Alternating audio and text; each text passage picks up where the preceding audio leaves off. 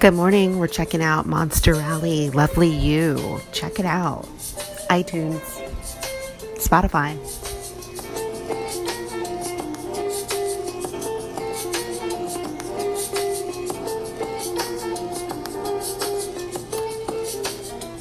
Earlier, I talked about Snow Falling on Cedars, a great book written in 1994 about an interracial relationship.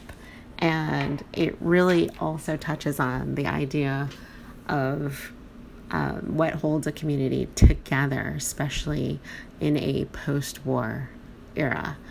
Um, the book takes place in the 1950s in the area of Puget Sound a remote island community where people are fishing for a living.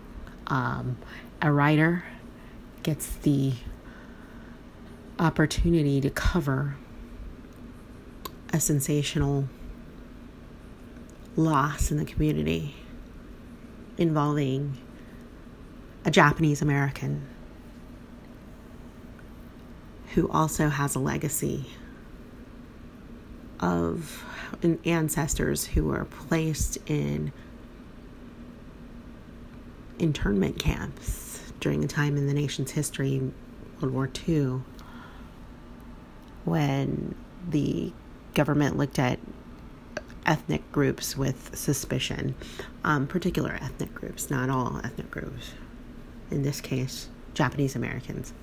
So, a Japanese American finds himself in a courtroom and the reporter covering the trial has a connection to a loved one of the, the man who's on trial.